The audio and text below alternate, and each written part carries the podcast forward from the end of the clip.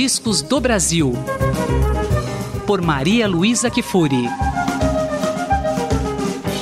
Oi, Maria Luísa, tudo bem? Tudo bem, e você, Gustavo? Tudo bem. Hoje a gente vai temperar o dia com saxofone, né? Exatamente. E com um grupo de quatro saxofonistas, e o grupo se chama Bem Temperado. Você veja que é um nome ótimo, né? É. O grupo foi criado em 2006, lançou seu primeiro disco em 2007, um disco com clássicos da música brasileira, como Maracangalha, Insensatez, Trem das Onze, Conversa de Botequim, Carinhoso e As Pastorinhas. E agora, gravado em 2014, mas eu tenho a impressão que só chegando no mercado agora, eles lançam o segundo disco, chamado Caminhando, um disco também com clássicos da música brasileira, fora duas composições de um dos dos componentes do quarteto. É um disco que traz composições de Nelson Cavaquinho, Paulinho da Viola, Tom Jobim, Jacó do Bandolim, enfim, desses. Gira em torno desses compositores. E um belíssimo disco. Uh, são quatro saxofones, uh, um alto, um soprano, um tenor e um barítono. Os integrantes do grupo se chamam Ronaldo Marchetti, ele no sax alto, Flávio Corillo, no sax soprano, Vinícius Coriló no sax tenor e Paulo Pupo no sax barítono. E eles fazem arranjos extremamente interessantes, principalmente fica muito fácil ao ouvir o disco distinguir um saxofone do outro da maneira como eles fazem o arranjo. Então, para quem não é muito versado, percebe claramente qual é o sax alto, qual o soprano, qual o tenor e qual o barítono.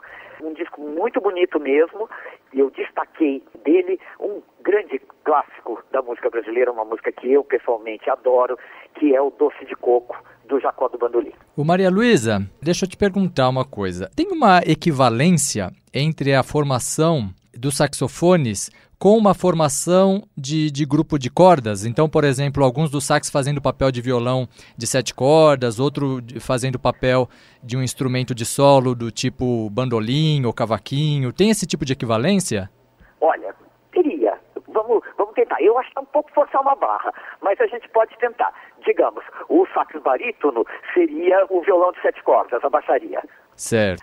O sax tenor poderia ser o violão tenor ou o cavaquinho o soprano o bandolim e o alto, acho que o violão normal. E aí eles pegaram também é, é, recorrentemente alguns dos compositores de clássicos, né? Do, do samba, do chorinho. De do, eh, enfim, de clássicos do samba, do choro, mas o Jobim, o que eles tocam do Jobim é falando de amor, que é um choro canção, né? Enfim, e gravam um choro maravilhoso do Paulinho da Viola, que se chama Choro Negro, que é um choro sem letra, e canções uh, sambas né, do Nelson Cavaquinho. É um lindo disco, é uma produção independente que teve o apoio uh, da Secretaria de Cultura do Estado de São Paulo, uh, aquele edital, o PROAC, né, em que as pessoas inscrevem o seu projeto e são submetidas a uma comissão de outras cinco pessoas que escolhem uh, aqueles que terão direito a uma verba, que é uma verba muito pequena, diga-se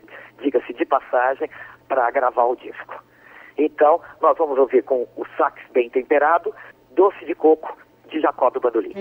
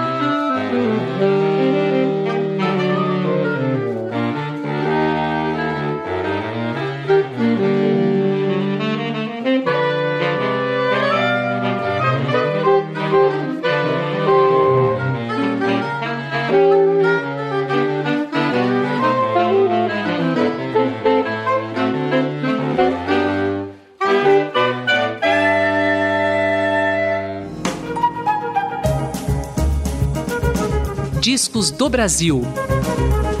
Por Maria Luísa Kifuri.